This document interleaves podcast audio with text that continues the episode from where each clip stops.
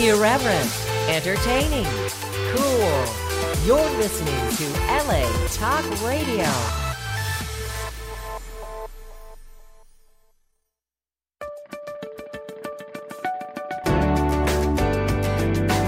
You're listening to All Things Therapy with Lisa Tahir, only on LA Talk Radio.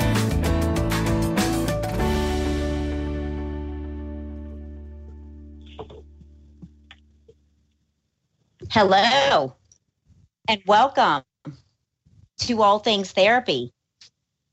I'm your host, Lisa Tahir.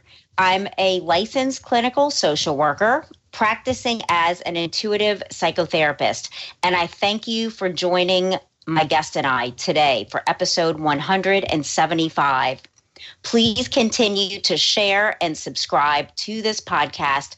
I invite you and ask if you would take your time out to also do a review and to rate my podcast. I would like to reach more listeners with the tagline of this show, which is changing consciousness, one conversation at a time. And my guest today is definitely doing that. I will introduce her in just a few moments. I want to let you know that I am available to work with you as your practitioner. I'm certified in EMDR as a Reiki level 2 practitioner and as a certified thought coach through the Institute for Transformational Thinking. And I have offices in both New Orleans and Los Angeles for in person sessions, and I do remote sessions through phone, Skype, and FaceTime. I'm going to invite you to join my email list through my website, which is NOLA Therapy, the abbreviation for New Orleans, Los Angeles Therapy, because I'm releasing my first book in October of 2020 having to do with healing our deepest core wounds through empathy and self forgiveness. And I'd like to be able to get that information out to you. So there's a link at nolatherapy.com to join my email list. And let's see, I think that's everything on the front for NOLA Therapy and the podcast. Okay, my guest today it is a treat. I love when I have another licensed clinical social worker on, especially a woman with such wisdom and knowledge as my guest today, Terri Cole. And if you want to follow along online, it's terricole.com, spelled T E R R I C O L E. She started out as a talent agent for actors and supermodels, jetting between Los Angeles and New York, and finding herself, from what I gathered, to just feel really depleted and uninspired. And that took her on a journey to make a bold career change into clinical psychology as a psychotherapist. She now works with Fortune 500 CEOs, TV personalities, and professional athletes. Her her passion and real mission is to empower women, which she does weekly through her blog posts, her online videos that I've been watching, her podcast, and published articles. Terri is also a TEDx speaker. We're going to talk about that today on fear and a way to reconceptualize fear. She's been featured on media outlets such as Elle, Glamour, CNN, Bravo, Cosmopolitan, the New York Times, Hay House, VH1, and The Real Housewives, to name a few.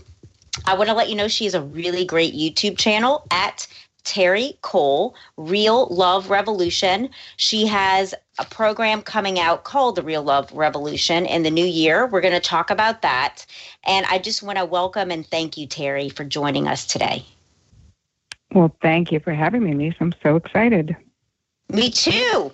So, where, and you're welcome, where should we start on this conversation on self discovery, empowerment, and finding our purpose? Well, I can say from where, you know, my point of view, what I'm most interested in, what I talk about, what I uh, lecture about, what I'm writing about is boundaries, sort of the power of um, creating healthy boundaries, understanding, you know, raising your boundary IQ, how that really does change your life. So I'm interested in talking about boundaries or talking about real love or talking about fear. It's really what are you interested in talking about? Well, we have time for all three. I, I like jumping in with the boundary topic because you mm-hmm. you talk about how we each have a boundary blueprint. It's like a unique fingerprint, which I hadn't heard it said in that way around our patterns, mm. around boundary setting or lack thereof, in say coming from a family like mine. And so I wondered if you could maybe share some of your insights on that. Sure. Well, uh, let's start with the fact that I think that boundaries are very misunderstood. And that, um, you know, when you say, oh, someone has really strong boundaries, it's not necessarily a compliment. Uh, when I ask mm. women in my groups, well, what do you think about when I say you need to have strong boundaries? They're like, oh, I'm worried people are going to think I'm mean, and I'm worried I have to confront someone, and I'm worried that people are going to think I'm a drama queen, that I'm high maintenance. Like it just goes on and on and on. Mm-hmm. And the reality, um, you know, Brene Brown has a very beautiful description for what having healthy boundaries is, which is basically just letting the people in your life know what is okay with you and what is not okay with you. Like that's the most base definition. And I love the simplicity of that. And when you really think about it, those of you who are listening, how much of the time do you not let the people in your life know what is okay with you and what is not okay with you? You know, Terri, as I hear you say that, I, am thinking that for me, sometimes it's not knowing how to let people in my life, and I think other listeners as well. How, how do we let people know what, especially, isn't okay? Because I think that's where it gets a little more challenging, not wanting to let others down, etc. Mm-hmm. How do you help women with that? Well, first of all, it's not really about the words, although when I teach this in a course and in the Real Love Revolution course as well, I do a whole module on this because it's so important. So, certainly, yes, words are important, like actually the words to say. But before I can, you know, I teach anyone or give any of the words, we have to understand why it's so hard. We have to kind of dive in a little bit and go, okay, so, what is my my boundary blueprint? What did I learn from the family I grew up in? So, if you grew up in a family that was very enmeshed and drawing boundaries was seen as being unloving, then you would have this unconscious or subconscious association that drawing a boundary means I'm not being loving, which in real life is not true. It's mm-hmm. just true for you in that limiting belief. So you know the way that I teach it, and I'm I'm happy to answer the question, no problem. But I'm just talking about the the trajectory of successfully saying the language. Is that we have to understand where are we having a transference in life? Yeah. Meaning, you, I know you know what it means, but but for other people listening, it's like a transference is basically behaving or having a particular reaction to something that is happening right now but your reaction is fueled by something that is unresolved from the past. So if you let's say I had I had I have a good example of that. Yeah. I grew up in a family where my father was, you know, definitely should have had sons. I was his fourth daughter and he was mm. very quiet and he was very successful and he was very had been like a a great athlete all of these things that really like begged for him to have boys but he had girls so i kind of had like the wrong gender chip on my shoulder on top of being super ambitious so i had something to prove to my father but in reality growing up in that in my household i was as all my sisters were and so was my mother i was very afraid mm. of my father Okay. So I was way loved by my mother, a very affectionate, verbally affectionate, supportive, beautiful human. And with my father, because she feared him, and he was not abusive. I mean, he was a high functioning alcoholic, but you know, there was no physical abuse, but there was a lot of neglect, and and he never talked. So, if he ever did talk, I'd be like, something's wrong. Why is he talking? You know what I mean? So that that is a de- that's you know something in my unconscious mind I thought I worked out. I had tons of therapy. So when I was going to grad school, I actually had an internship at a drug treatment clinic. And I would go each week go into my therapist and talk about how much I couldn't stand the guy who ran it. He was a very well known writer at that time. He wrote a book about how to stop using, you know, about cocaine addiction because this was like still very popular in the 90s when I was getting my uh, degree. Yeah. And so by like the third or fourth week where I'm complaining about Dr. Washington and what a cold, judgmental jerk he Mm. was. she was like, mm, "Can you describe him again?" And I was like, "He's tall, very handsome. He has dimples, kind of Brooks Brothers suit wearing, Wall Street Journal reading." She was like, "Yeah, who else would you describe exactly like that?" And I was like, "Oh, wow." So I was having this crazy aversion, not crazy, but this um, transference Mhm. aversion to this guy who was basically my boss because the little kid in me was really reacting to how much he reminded me of my father and how I was afraid of him. So I acted, you know, because I was grown up, I was able to say, oh, he's an idiot. But inside, I was afraid of him and avoided him. So she's like, Terri, do, do you see you're having this transference? So she really helped me deeply understand Yeah. how real, like how real that transference can be. You know, in the moment, I really thought that this guy was a withholding, cold, judgmental jerk when he just was quiet. you know? Yes. yes, it's like The- that the- the- the overlay point, yes. of our past upon our present functioning and circumstances. Exactly. And why do we care? Well, we care, according to my therapist at the time, Ruth. She was like, Well, Terri, you understand that you avoiding this person will not be good for your career there. Mm. How will he know how smart you are if you never talk in the meetings that he's in? Mm. Like, how do you know? And I literally just pivoted that day and decided that he was going to know how smart I was and that I had something to offer. But the moment that I had the realization that it was a transference, it no longer had a spell on me. I was no longer afraid of him. I just had to honor that that was real. I had that experience. So I teach my clients and anyone in my courses and my groups quite a bit about how can you um, how can you identify when you might be having a transference in life. And I've got three quick things that you can do. Do you want me to say them? Yes, absolutely. Okay. All right. So if you have a very hot response or like a big response to something, this is how we can sort of go, huh, well, that was a bit of an overreaction. Um, and I, I couldn't even see my own overreaction until my therapist helped me see it. But the more you start to look at your own behavior and go, wow, I really exploded. Hmm, was is there something else going on here? hmm And so I have these three questions and like a little additional thing that you can ask yourself if you want to try to identify if you're having a transference. And I came up with this after that experience. Once I became a therapist, I was like, oh, this is happening for me, and I've had tons of therapy. This is Yes. definitely happening for other people too. Absolutely. so Absolutely. the questions you're going to ask are the first one is who does this person remind me of? You know, had I asked that question, I would have been like, oh my God, this guy reminds me of my father so much, you know? The second one is how is this dynamic? How is this dynamic familiar to me? The way I'm interacting with this Mhm. person. So if I had known that, I would have said, oh, look, I'm avoiding him exactly the same way I did when I was a child. I avoided my father because I was afraid of him. And then the third question is how is this feeling familiar to me?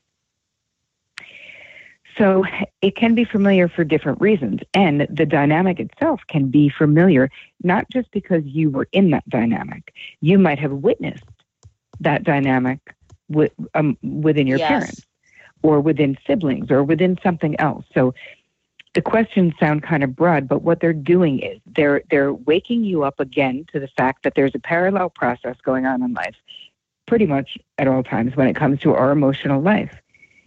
It's never just what it looks like mm-hmm. because the way we respond and our internal experience basically informs everything and all of our unresolved injuries from the past are continually charged and continue to inform our lives in a way that we don't want it to. So it's such a great thing when you can start to go, oh, look, I had this reaction to my boss or my boyfriend or my girlfriend or whomever. Because when I asked the three questions, I realized they reminded me of my bully sister in that moment. Huh, interesting. So why do we care to know this? Well, we care because then you can go, then you can effectively problem solve. Even if you just soothe your inner child by being like, oh, hey, but you know what? Just the same way that my boss was not my father, your friend is actually not your bossy sister. You're just reacting. It's just a trigger to that unresolved pain from your childhood. So, and the last thing that, that I, I talk about when we talk about these, uh, I call it the three Qs, meaning the three questions, is there's this way that you can ask yourself, let's say you get nothing. You ask the three Qs, but you're not, you go, I don't know, I still don't under, I still don't see what I might be repeating. The last thing you can ask is, when I'm in this dynamic with this person, who do I become? And who do they become? Mm. So let's say you might become your 10 year old self and they might become your authoritarian parent. Yes, yes. I'm just agreeing as you're talking. Yeah, yeah. Oh, okay. I, are, I thought you were still going. I was just agreeing, like I'm resonating with what you're saying. You're like, I got you.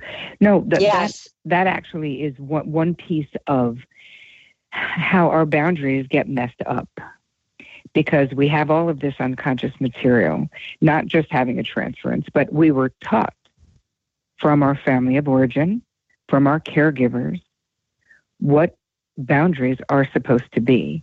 And if we never question that, it's kind of like visualize it like an architectural blueprint for a house that mm-hmm. someone else designed, like maybe centuries ago. You may not, that house, the way that your mom or your dad related to boundaries, you may not want to do that. And the, the realization, the freedom and the liberation that comes with realizing you don't have to. You can love them and still learn a better way. Learn a way that's aligned with what you want in life. So if you want a really juicy, deeply intimate relationship, well, then you need to learn how to speak truthfully and honor how you actually feel and give the people in your life good data, like actual information about who you are. But when you're raised to have, let's say, the disease to please, right? If niceness was like the virtue that was valued above all other things, many of us as women were raised that way, then we don't know how to tell someone we don't like something or that we don't like their tone of voice or that we would like to make a simple request that they stop doing whatever the behavior is. Instead, we put up with it. We put it in the file cabinet of grievances in our mind. Mm-hmm. We talk badly about them to our friends. We talk badly about them to the other people in the family. But we learned all of this indirect way to try to satisfy our needs. But there's such a better way to do it which is a direct way, and you can learn. It's like a, the language of boundaries is just like any other language. So expecting that you should just know this, this thing that no one taught you, would be like beating yourself up for not being fluent in Mandarin, even though you never learned it and no one ever taught you. But it's hopeful because you can learn now. So, what are the steps that we take? Like, what what are the next questions, Lisa, about the boundary stuff? Because I know I said a lot of stuff just there. Uh, do you mind if I jump in to share an insight I'm having to, as like some Please of the do. layers of of what you're sharing. So as I heard you sure. talking about your father who you avoided, I was sensing that, you know, there there was like fearing his disapproval caused you to later in your life not take these risks around your boss to show your brightness, show your brilliance, show your ideas, which was holding you back until you had that awareness of the trigger of your boss and just connecting all those dot dots and being able to fully express and be yourself professionally in that setting. Is that accurate? Yes, you know what's interesting about it, it's accurate because I had other bosses who were nothing like my father, who I had no problem. Like when I was in entertainment business before I became a psychotherapist, I had no problem shining because I was not having a transference to the boss who was warm, talkative, affectionate, short, like look nothing like my father. You know what I mean? So that is very interesting yes. and insightful that you're exactly right. And so, yeah, and for our listeners, I think it's it's so important the way you're expressing, just to really break it down into these three cues of who an individual reminds me of. We are triggered. We have these transferences all the time, and mm-hmm. to have a framework to work to talk yourself through to soothe your inner child, I think initially is is one of the first steps and then going beyond that can you i think that's where you're going to take us next some steps mm-hmm. beyond having the awareness and making the connection? Well, once the self-soothing part that you added, Lisa, which is true, is, is once we're there, once we're like, hey, you know what, you're okay. That was then. This is now. It mm-hmm. was like mm-hmm. we need a reminder, like, oh, this person actually is not my dad, and I'm not ten. Like there's all these grounding things we can do to instead of you know a lot of times that we'll fight for our limitations yes yes and tell people what we're bad at and how ugly our legs are and whatever as yeah. opposed to see you know searching for seeking actively looking for evidence of our capabilities mm. right like I, yeah. with my clients i'm all like okay every single week we we learn to brag we learn to say, I'm really proud. I worked hard on that. We see the things we've come through. We know how strong we can be.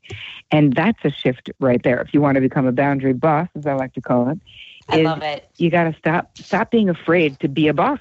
Stop being afraid to be the boss of you. Because even if your default position is letting other people be the boss of you, the reality is that is a choice. And they can't mm-hmm. be the mm-hmm. boss of you right? So so we're just blaming them. Like I'm not happy because if this person were just not a jerk, then everything would be okay. But it's not true. That person can be a jerk, and then it's on you to decide. Well, what am I doing? How much of this person's jerkiness am I putting up with, and why? Yes. Yes. What would it look like if I didn't? How could I say cut it out? How could I say this is a deal breaker for me?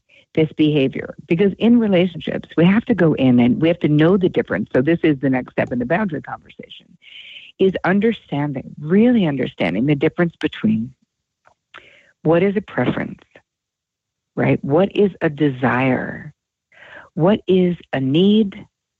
And what is a deal breaker? So in relationships, there not all boundaries are created equal, like where we make a request for something you have to know your deal breakers in relationships.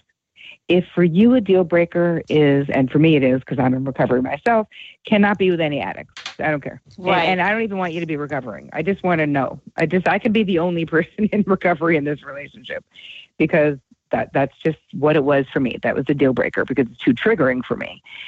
So someone else that may not be their deal breaker. But if I were in a relationship and that were a deal breaker for me and the person knew it and then they started drinking alcoholically, I would leave that relationship. Yes. And they would have been forewarned. Or I would have a conversation and say, Your drinking is threatening the relationship. We need to talk about it because you knew this when you met me or whatever. I find that most of the time, women in particular, because that, that's, you know, at least 80% of my demographic, don't even uh, negotiate for their preferences. Mm. we're, we're way too um, accommodating to be like, yeah. oh yes, accommodating, but it's so much more than that. Like we literally say things like, "I'm good, no worries, it's all good, I'm not fussy." Really, is getting your needs met being fussy? No, it's not. Um, stop minimizing what you want. And we, some some people were habituated to the point of literally not even know what our preference is. That's like what I was just thinking, Terri. Who, you know yes. what I mean? Exactly. Yeah, they teach women to be aware of of their preferences, desires, deal breakers, because I think sometimes we're not even aware of them, like you were just saying. Right, but what we're also not doing for the people in our lives, we think we're being loving by being overly accommodating. What you're really doing is giving the people in your life faulty intelligence about you, bad intel, wrong data. And eventually that catches up with you. So it's like I remember when I was first with my husband, he was very much of like everything is fine, it's all great, la la. He was you know widowed, uh, had three acting out teenage sons, lived in New Jersey. I lived in Manhattan. I was never married. I, this was his, you know, he he was widowed and divorced, and so I think he was so happy that I was like in love and like I'll take the whole package, I don't care.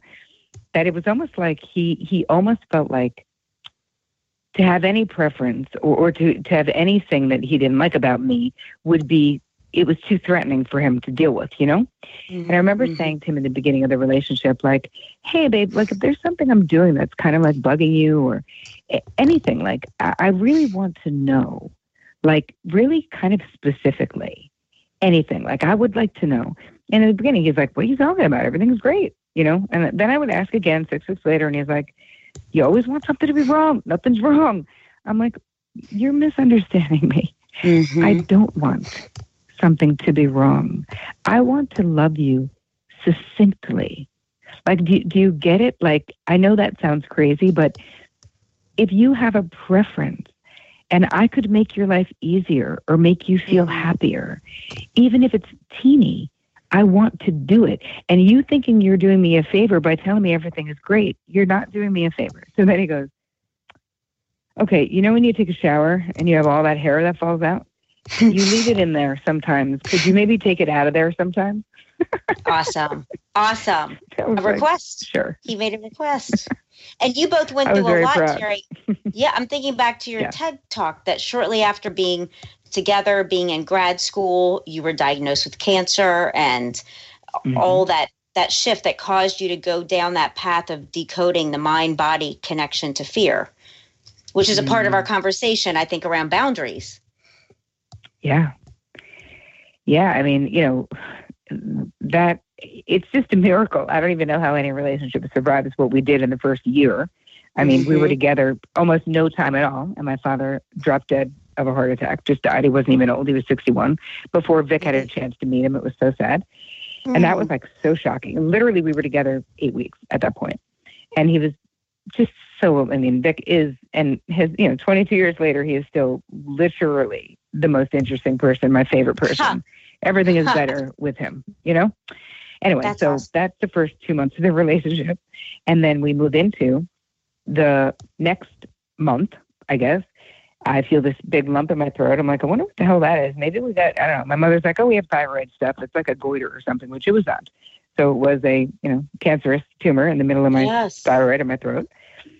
So, and the backstory on this of why it was so um, loaded and painful, besides just listen, being diagnosed with cancer at any moment is scary as hell. But my husband's wife, Donna, so beautiful, died at the age of 29, leaving him with a Oh. five, a three, and a one year old.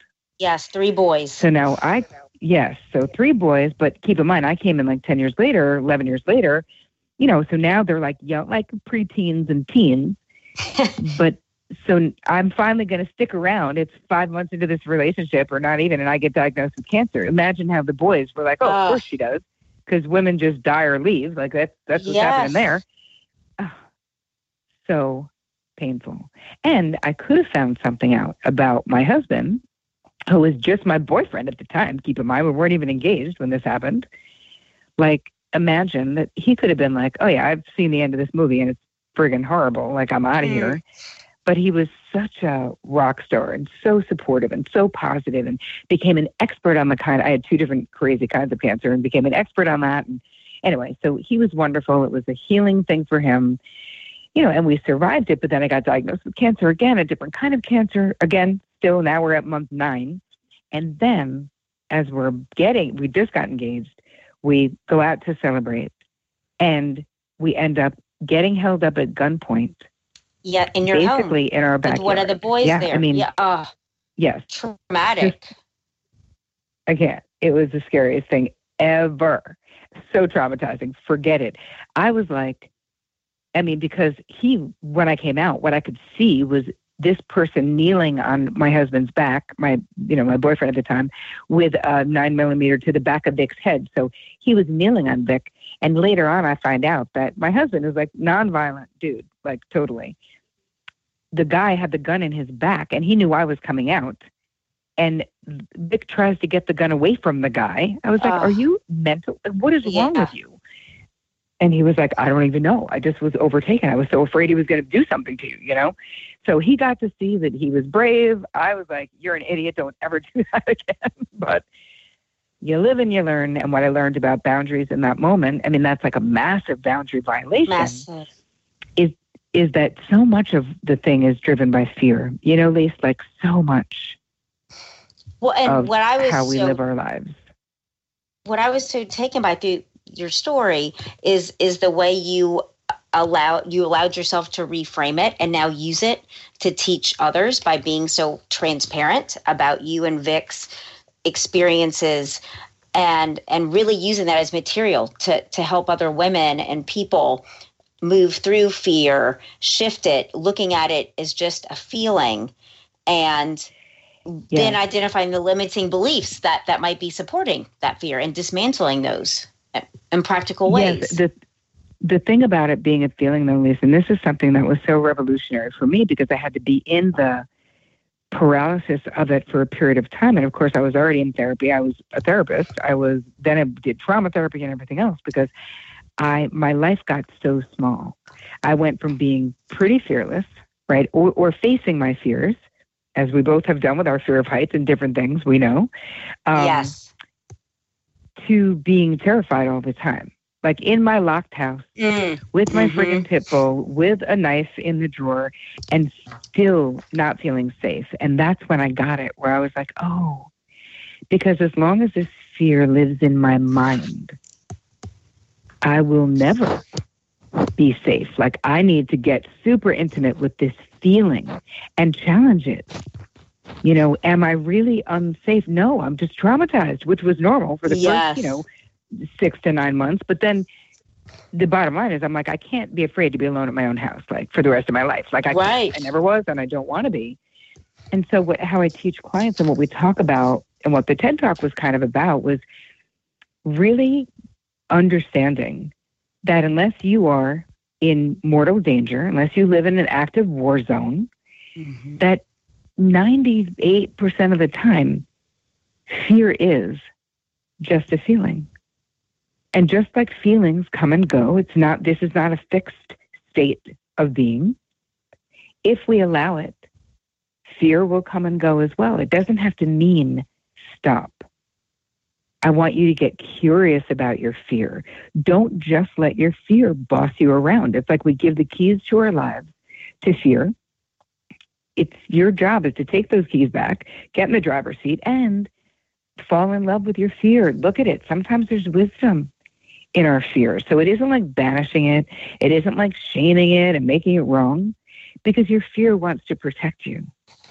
But the reality is, if we listen to our fear, we'd never do anything in life, right? Yes, yes. Terri, we need to take a quick two minute break right now, and then I'm going to bring you back on to continue our conversation. Fantastic. Awesome. So, one of my sponsors is BetterHelp. They are an online counseling provider that provide you secure online therapy via phone, video, text, or email communication through their HIPAA compliant platform. They have over 3,000 licensed therapists available to work with you worldwide. You can schedule and start communicating in under 24 hours. Their platform is on desktop, mobile, Android, and iOS apps. And it's secure, convenient, professional, and affordable. For my listeners, they are offering offering you t- a 10% discount off of your first month by going to betterhelp.com forward slash ATT, standing for All Things Therapy. Check them out. And they do have financial aid available to those who qualify. That's betterhelp.com forward slash ATT. And now the station will play a commercial. Indeed, listening is the new reading. With Audible, you can listen to an unlimited amount of books at home, in your car, at the gym, anywhere on the go. With over 180,000 audiobooks to choose from. For you, the listener of all things therapy, Audible is offering you a free audiobook download and a month-long subscription for you to try them out. Visit audibletrial.com forward slash all things therapy now and enjoy yourself and friends find a purpose in life? Then you are in the right place and be a part of the crowdfunding campaign of patreon.com forward slash all things therapy with Lisa Tahir as she initiates a one on interaction with inspiring authors, healing experts, and spiritual directors. Join the League of Heroes of this generation by contributing your quota between a dollar up to $100 per month at patreon.com forward slash all things therapy. And let's make the world free of suicide, poverty, depression, and in all, make the world a better place for everyone. Welcome back. I am with Terri Cole. You can find her at terricole.com, T E R R I C O L E. And Terri, you you know, I, during the commercial, I thought I don't think I've ever heard someone say "fall in love with your fear." It really mm-hmm. struck me in a profound way, and how beautiful that is, and empowering that is. Right on. So there's something very. Spend- uh, no, good. Go I, I, wanted to say no, one no, more thing about yeah, that. That yeah. that part of the reframe on fear is that I spent many years of my life with you know going forward in my ambition in the entertainment business as a you know a talent agent representing supermodels and celebrities and that's what I did before I did this and it's like I always looked at it like oh I'm just ambitious cool like that's I just want to just want to get to the top that's all no big deal mm-hmm. and what I really realized once I started doing therapy and I started sort of falling in love with my own fear was that I always truly believed I was running towards something and what I realized in therapy over the years was that I was actually running away from something. Mm-hmm. Fear of being the wrong gender, fear of not being good enough, fear of being a disappointment to my father, all of those things. And when I was able to finally just turn around and go, okay, so this is what it is. So this is the thing. This is what I've been running away from. Let me see if I can process that. Let me see if I can question that limiting belief because I'm not the wrong gender. Mm-hmm. Because I'm not worse than a boy that my father could like. When, when you bring it to your consciousness, your mind, you're like, wow, that is such a childhood thing. Because as a grown up woman, I'm like, hello, no, that isn't true. So, anyway, falling in love with your fear, what it gives you is the ability to appreciate how sometimes your fear really can save you from painful things. And we have to find the difference between fear and intuition. But when we mm. push it away, it's just this monster of confusion. And so my feeling is bring it close. Like, hey, pal, since you're never going anywhere, I'm going to feel you, but it doesn't feel the same. It doesn't stop you. You know what I mean? Yeah, I hear you. So mm-hmm. I'm wondering if in our last 10 minutes, can we talk about love? I, I've been in therapy for a long time myself. And in the last three years, I've been working with a coach to help me understand my patterns in love and kind of the barriers that, that I had put up to romantic love. And I know you're offering the Real Love Revolution in February. Can you talk to us about your methods? Sure. Um, well, part of my whole reason for, for even getting into the love game is that it was something that I literally never thought would happen in my life. And mm. I mean, got into my 30s and never really was like, I don't want to get married. All my friends were getting married. And I was like, why? It looks so meh. Like it looks so I could do meh by myself. Like I don't I don't want to do that. My parents did not have a happy marriage. They were not miserable because they were too like waspy to like fight or do anything that would be considered ghost, but yeah, they were not happy. And then ultimately my mother had an affair with her boss at the IGA and when people say to me, you know, what what broke up your parents' marriage? I'm all like, uh, my parents' marriage broke up my parents' marriage. yeah. it wasn't yeah. the affair per se. It was like something had to give. So anyway, point is, I was so blown away by the fact that once I understood my downloaded love blueprint about love, about why I had been relating to love in the way that I had, where my limiting beliefs came from, where my worthiness stuff came from, it was within a very short period of time that I actually met Vic, who, you know, if I were doing anything back in the day where I'd write down 7,000 things the person should have and what they right. look like and what they, right. whatever, he wouldn't have had any of those things. He was widowed, divorced, had three acting out teenage sons, lived in Elizabeth, New Jersey. like, but he was my person. And so, mm-hmm. in understanding my downloaded blueprint, it opened my mind and my heart. And it was like I really did become this this beacon of love for myself. And that's the process that I teach women, whether you're partnered or whether you're single. The, the real love revolution is for both. I have 50 50 basically in the course. Okay. Because Okay. it's, it's like we unleash our own love light by, by falling madly and deeply in love with ourselves and by, you know, really unpacking all that unconscious crap that's been getting in the way. And Yep. then suddenly, before you know it, your love light is so bright. It's kind of like, you know, like the lighthouse, right? She doesn't do anything. She just shines her light and the ships find her. So imagine that that could happen for you, that your love light could become so bright that Mm. your beloved would find you. Rather than feeling like you had to do more or be more or wait three days to get back to someone, it's this different emphasis on self knowledge, self acceptance, right? Self compassion. So I created these five pillars of real love, and that's it's self awareness, self knowledge, self acceptance, because so much of the time we're so wanting to be in denial of what happened in our young lives. And we want to be like, well, I'm grown up. I don't want to blame my parents. They did the best they could. I'm like, yeah, man, we're not blaming your parents at all. right. But Yeah. you still have to process. That's still Exactly. in your life. Exactly. It is still impacting you right now. So we're, we, you know, blanket statement. All of our parents did the best they could. God bless. But now let's move on to how do we undo the damage they did to us so that we can all go on to find revolutionary love, shall we? I love this. Are, are, can you share the five pillars, or is that? I Sure. know we're running out of time. Oh, We need a sure, little bit sure, over. I'm just No, so I'm- curious. It's really important. Sure. So we have self awareness because you cannot change anything that you're unaware of.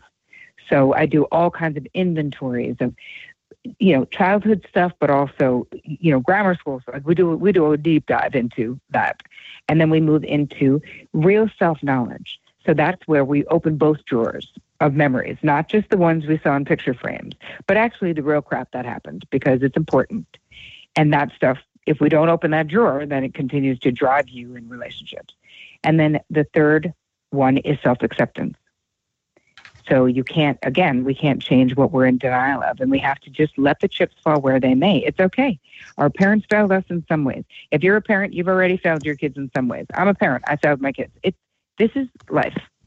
But if we need to make it all rosy, then then we never get to the stuff we need to get to. You know. So Yes. we're, we're all flawed. We're all human. We're all worth loving. There we go. So acceptance is major. And then the fourth pillar, which I think is probably the hardest for the women in my my audience, is self-compassion. Mm. Where instead of telling ourselves how we should pull ourselves up by the bootstraps and we should already be over it and it happened decades ago, where we actually learn what it's like to be compassionate to ourselves every day. What does that really look like? Caring Yeah, about what are what those we practices? experienced, Mhm. you know? And I then the last one is self love and self celebration. That's what we get to in the end of this 12 week, 11 module course. It's only for women, though, I have to say. So it, it's all female um, and it's all virtual. So you could do it from the comfort of your couch. And I've had women from 25 countries in the course already. That's wonderful. How can our listeners find out about this, Terri, and and get more information or register? Yes, well, I have a free gift. So so if you go to terricole.com forward slash gift, there's like a little uh, Real Love Revolution kind of a starter kit where I give you some questions for your your real your um downloaded love blueprint questions, and I give you a free, beautiful guided meditation. So that's the beginning, and then that will get you onto my list. And then we'll we'll already be talking about it. It starts the first week in February, and you're you guys, if you follow me on on um, you know any social media, I'll be talking about it like crazy. Because between Yes. really almost now and February, I almost exclusively talk about love, communication, boundaries of, you know, what do we need to do to actually get the love we want to make really 2020 your year of revolutionary love. I love this. I'll put it out to my audience as well. Thank you for the gift to our listeners today. So, terricole.com forward slash gift to learn more about the Real Love Revolution course starting in February of 2020. Exactly. This was so much fun, Lisa. Thank you for having me. Terri, thank you for real. You're definitely changing consciousness one conversation at a time with with all the material you have available and accessible online. Right. Uh, well, that, that's my that is literally my trip in life is to empower as many people as possible. So yeah, you're I'm happy that you think it. I'm doing that. Absolutely. I'm so glad we're connected. Thank you. Me too. Thank you so much. You're welcome. Have a great rest of your day.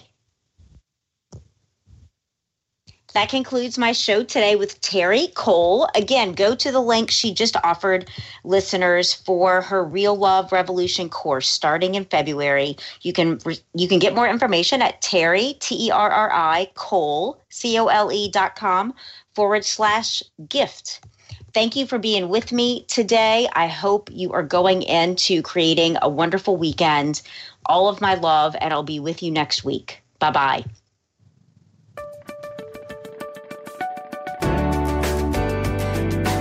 You're listening to All Things Therapy with Lisa Tahir, only